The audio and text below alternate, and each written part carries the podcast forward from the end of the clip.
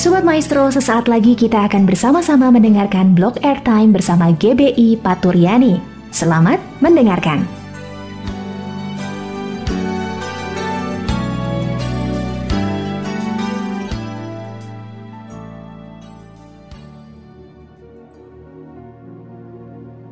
Shalom, sahabat maestro yang dikasihi Tuhan. Kita berjumpa lagi dalam acara Suara Paturyani dan saat ini bersama saya Yopi Kusnandar dari GBI Paturyani Jemaat Jalan Trate nomor 8 Bandung. Sebelum saya membacakan dan menyampaikan kebenaran firman Tuhan, mari kita berdoa terlebih dahulu. Bapa kami yang bertahta di dalam kerajaan surga, kami mengucap syukur atas pemeliharaan dan penyertaan Tuhan bagi kami hari lepas hari. Dan kami pun mengucap syukur untuk kesempatan pada saat ini di mana kami bersama-sama akan mendengarkan dan merenungkan firman Tuhan. Tuhan, sucikan dan kuduskan kami melalui kuasa roh kudusmu, agar kami dapat memahami dan memperoleh berkat melalui pemberitaan firman Tuhan pada sore ini. Terima kasih Bapa, di dalam nama Tuhan Yesus kami berdoa dan mengucap syukur. Amin. Sahabat maestro yang dikasihi Tuhan, sore ini firman Tuhan akan berbicara mengenai hidup sebagai anak-anak Allah.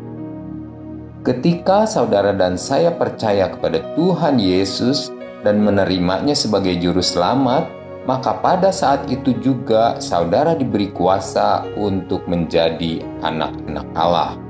Yohanes 1 ayat 12 tetapi semua orang yang menerimanya diberi kuasa supaya menjadi anak-anak Allah, yaitu mereka yang percaya dalam namanya. Dan tentu sebagai anak-anak Allah kita akan memiliki cara hidup yang baru, yang diperbaharui dari hari ke hari. Karena setiap orang yang hidup di dalam Kristus, dia sudah menjadi ciptaan yang baru. 2 Korintus 5 ayat 17 jadi, siapa yang ada di dalam Kristus, ia adalah ciptaan baru. Yang lama sudah berlalu, sesungguhnya yang baru sudah datang. Sebagai ciptaan baru, semua harus nyata melalui perbuatan-perbuatan yang kita lakukan. Apa yang kita kerjakan dan apa yang kita pikirkan. Apakah kita masih manusia lama, ataukah kita sudah menjadi manusia baru di dalam Kristus Yesus? Dan nyata sebagai anak-anak Allah. Sebagai anak-anak Allah, tentu kita akan memiliki hikmat yang dari Allah dan perbuatan-perbuatan baik yang disertai dengan kelemah lembutan.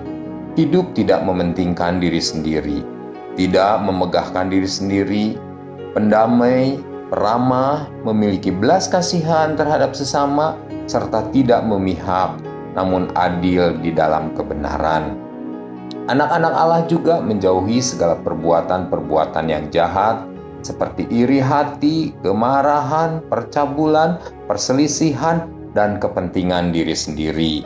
Sebagai anak-anak Allah, tentu kita harus hidup bijaksana dan penuh hikmat. Yakobus 3 ayat 13 sampai 18 Siapakah di antara kamu yang bijak dan berbudi? Baiklah ya dengan cara hidup yang baik, menyatakan perbuatannya oleh hikmat yang lahir dari kelemah lembutan.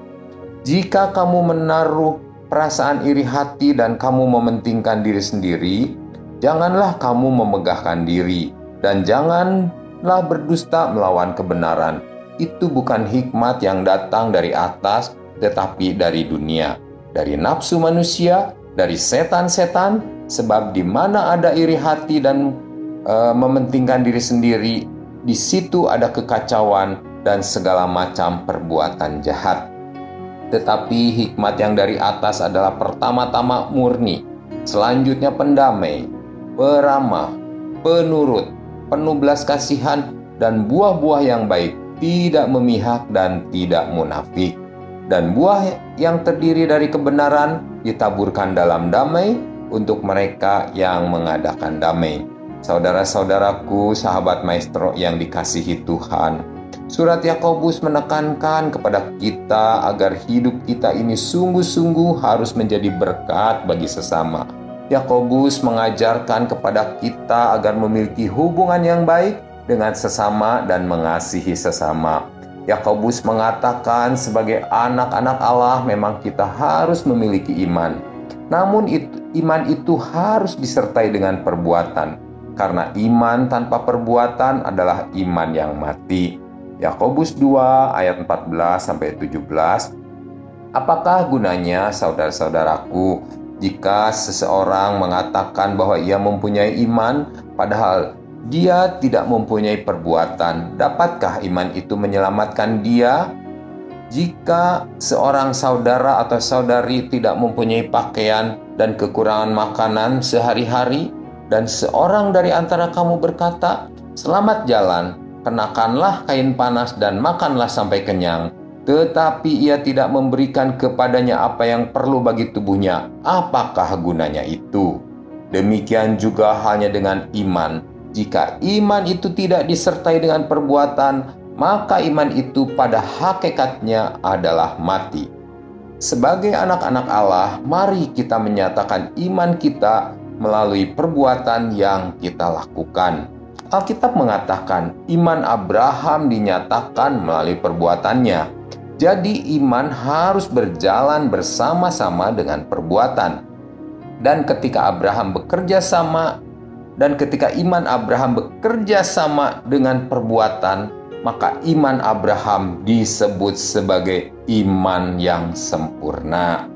Yakobus 2 ayat 21 sampai 24 Bukankah Abraham bapak kita dibenarkan karena perbuatan-perbuatannya? ketika ia mempersembahkan Ishak anaknya di atas mesbah.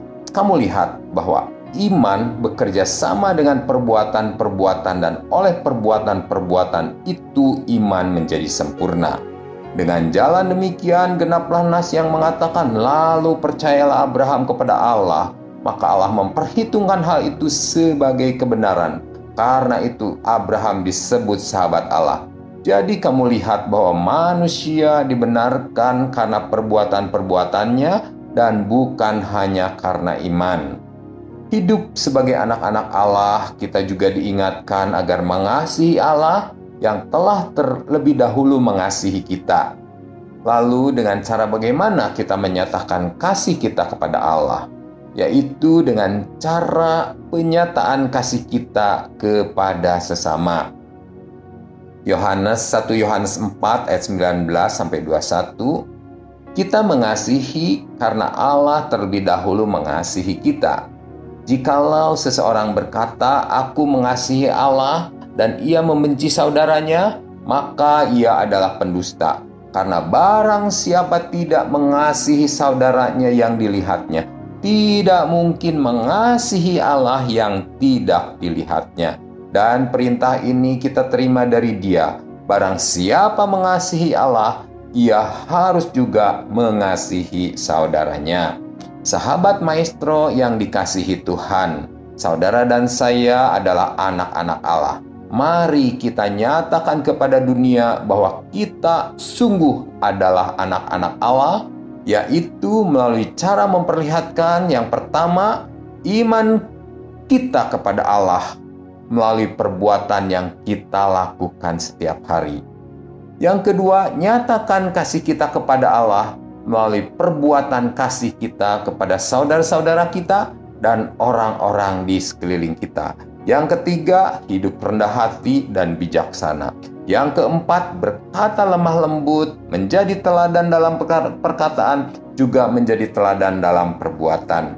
Yang kelima, menjadi pembawa damai, dan membawa sukacita kepada setiap orang. Dan semua itu biarlah menjadi tanda bahwa saudara dan saya adalah anak-anak Allah.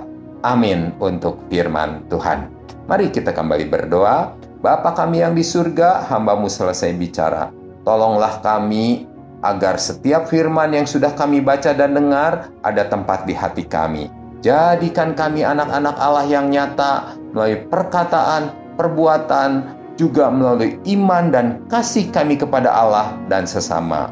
Di dalam nama Tuhan Yesus kami berdoa dan mengucap syukur. Haleluya. Amin.